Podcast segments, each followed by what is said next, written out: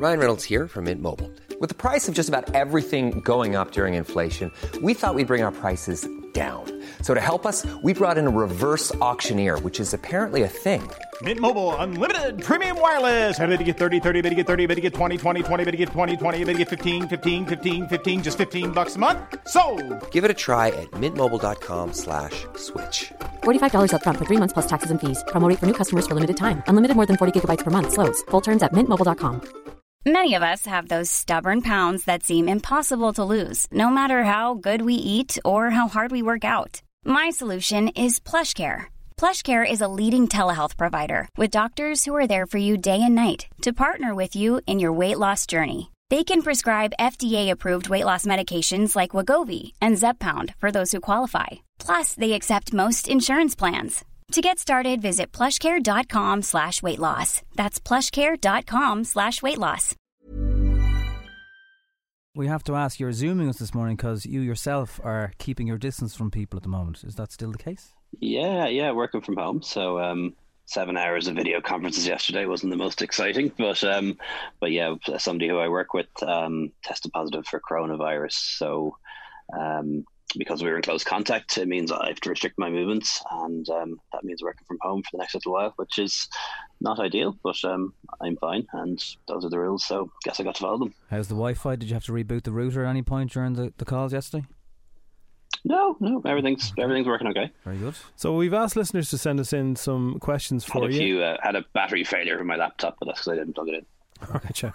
we, we've asked listeners to send us in some questions, um, and we've got a few, got a few coming in. But we've uh, before the kids went to school, we asked kids to send in questions uh, on their way to school, and they did. Loads of questions came in. We've only got a couple because we thought qu- kids ask the best questions. No better people for getting straight to the point. So this is Jack, and he has a he has a nanny question. Hey Leo, it's Jack Bartley here. Um, are you able to hug your nanny and granddad? Is it safe? Thank you. Solid kid question. Oh, it's a good question too. of, of, of course, no, nothing's hundred percent safe, but um, but um, a- a kid hugging their granny is, is pretty safe. So, I'd say the short answer is yes, but unless you have unless you have a cold or a cough or a temperature, or you're sick yourself.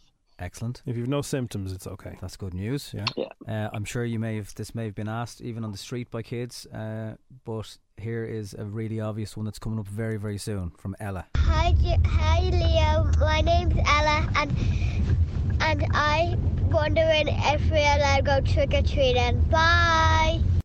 Trick or treating, Leo. How will that work?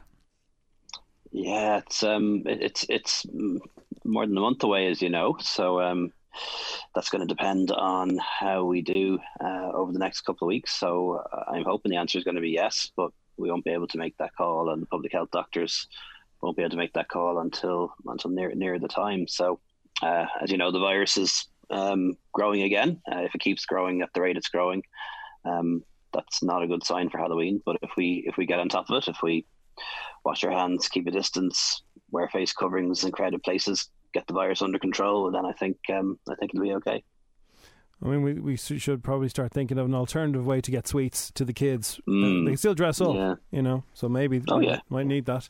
And uh, we have another kid. This is Chloe. Chloe, yeah. Hi Leo, this is Cloudy Morning. I was just wondering, it was I know it was mean and all that you got a milkshake thrown over, you know. But what flavour was it? And you're better than that Micheál Martin fella. The uh, the, the milkshake, um, I don't know, some sort of orange citrusy type thing. Citrus milkshake. Mm, slightly slightly stung my eyes. That must have been um, lemon or orange or Oh dear. something like that. Not good. Not good. Terrible waste of a milkshake though. A couple of questions. Suit- um, the suit, suit got the brunt of it though. I'm I'm, I'm grand. um, that people have been sending this morning. Uh, an Instagram post yesterday stopped me in my tracks, uh, but someone who had, had just not received good news in a maternity uh, appointment and they didn't have a partner with them. Is there any hope? Obviously, people go into these things for great news, obviously, as well, part and parcel of, of expecting uh, a baby. And is there any way, has it come up, have there been any discussions that partners can, can go with them?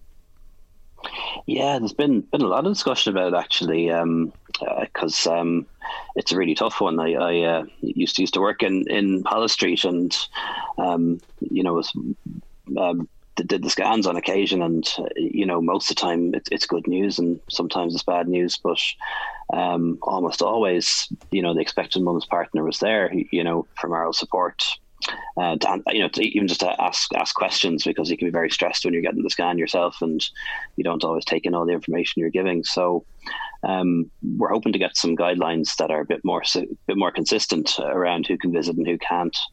Um, but in the end of the day, it is going to be up to the hospitals themselves because there will be different situations in different hospitals. And um, while most pregnant women are very healthy, uh, some have underlying conditions. And if you have a large number of visitors coming in and out of hospitals, there is a risk that the virus will get into the hospital. And then that's a risk to, to the mother. So, you know, health and life has to come first. But um, we are, we are trying to get some consistent guidelines with the hospitals to facilitate uh, partners to come in for those important appointments as much as is possible because um, it's, it's not not a time that people want to be alone. You know.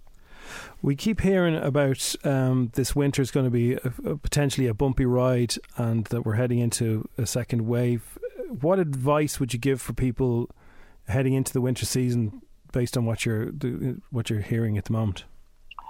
Yeah, well, first of all, I, I, think we, I think we may already be well into a second wave. Uh, you know, if you look at our graph, or if you look at the graphs around Europe, um, in some countries like France and Spain, they're already recording more cases every day than they did back in the spring. So, um, I don't know whether whether whether we're at the start of a second wave or whether we're well into one. I, I kind of hope we're well into one because that means it might level off and start falling in the next few weeks rather than just going going up and up. Um, but the advice is the same. You know, it actually is quite simple. This is a virus that jumps from one person to the next, passes from one, from one person to the next. How do you get it? Uh, we get it because we interact with each other. And in order to slow the spread of the virus, we have to interact with other people less.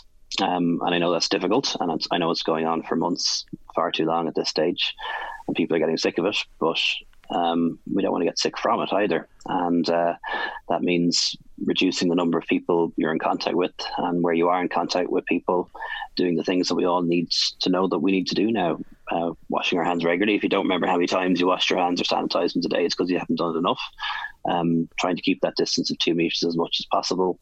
Uh, and then when we're on public transport or in shops or crowded places to wear wear a face covering. And then uh, just as important as everything else, if you're feeling sick, uh, if you got a temperature, a new cough, um, lost lost your taste, lost your sense of tell, sense of taste or smell, uh, any of those symptoms, then you got to stay home and ring your GP and find out whether you need a test. Yes. And if we all did that, actually, the R number would be below one, and the virus. Actually, if ninety percent of us did that ninety percent of the time, not even everyone all the time, uh, the virus would be in decline again. But unfortunately, we're not. With your your capacity is Tánaiste now previous capacity of Taoiseach. But having said that, it's well known that you know are, you are a qualified doctor. Uh, in your opinion, and from stuff you've heard, if things keep rising, are we looking at the exact same scenario as late March, April, May, or is it is it hard to know? What what are what's the worst case scenario here that we're facing into again? Well, the worst case scenario would be would be a second wave of of infections, hospitalizations, and deaths worse than what we experienced in spring. Um, and that's always something we've been worried about. I remember when Simon Harris and I were having conversations with Tony Holohan back in uh, March or April, he'd tell us that when the flu pandemic happened in, 20, in 1918, you know, the last big pandemic like this, it was actually the second wave that was worse than the first. Um, but that doesn't mean that that's going to happen this time because this is a coronavirus pandemic uh, and not a flu pandemic, and we know much more about viruses now than we did 100 years ago. Uh, the most optimistic scenario, and this could happen, is that we could have a second wave of a lot of people getting infected, but not so many people getting sick, not so many deaths, not so many people ending up in hospital. And if you look at what's happening in, in Spain and France that are a couple of weeks ahead of us, they're seeing record numbers of case cases every day, but um, actually not record numbers of people um, getting sick, ending up in hospital, dying. Now, that is happening, but at a much lower level than happened in the spring. So that would be the optimistic scenario that um, um, th- that that there is a degree of immunity out there, not much, but some, um, and perhaps. And I know this is not a nice thing to say, but it's possible that some of the people most susceptible to this virus have already died from it. Um, but we just don't know that actually, and we've decided as a as a government we're not willing to take that chance, and that's why we've um, brought in much stricter regulations in Dublin than will be the case in other cities around Europe, where where the virus is actually at a higher level. Um, we just don't want to take that chance. We'd rather rather let other countries take that chance with their citizens' lives and health than, than us. But it, it, listening to what you're saying there, it kind of does play into the idea that was discussed yesterday of under 60s, the economy, young people just contracting it, and, and, and as you as you say, you're looking ahead to Spain, uh, who are a few weeks ahead. Can you understand also then when people see numbers? Yes, people testing positive, uh, very little or no deaths, uh, and then wondering, can we not just get on with this? And why can't I go for a meal? Why can't I see? Like, I'm sure that is one of the biggest challenges that maybe we didn't have earlier on in the year. Yeah, you, know, I, I, totally understand it, and um, I, I, keep an open mind on these arguments. You know, Ronan Glynn says that anyone who speaks to you with certainty about the coronavirus is doing so because they're confident, not because they're necessarily right. You, you, know, nobody's really an expert on this. It's only around for about a year. So, you know, I never dismiss other opinions and I always listen to the different ideas. And, you know, as minister who's now responsible for business and jobs, I want businesses open and I want people back to work. And we need the economy going because if we don't get the economy going again, we won't be able to afford um, healthcare and schools and housing and all the other things we need. Um, but what I also know is that if this virus gets out of control, then a lot of people will get sick. Um, customers will be sick, employees will be sick, uh, and businesses will, clo- will close for that reason. So we don't want to get in that scenario either.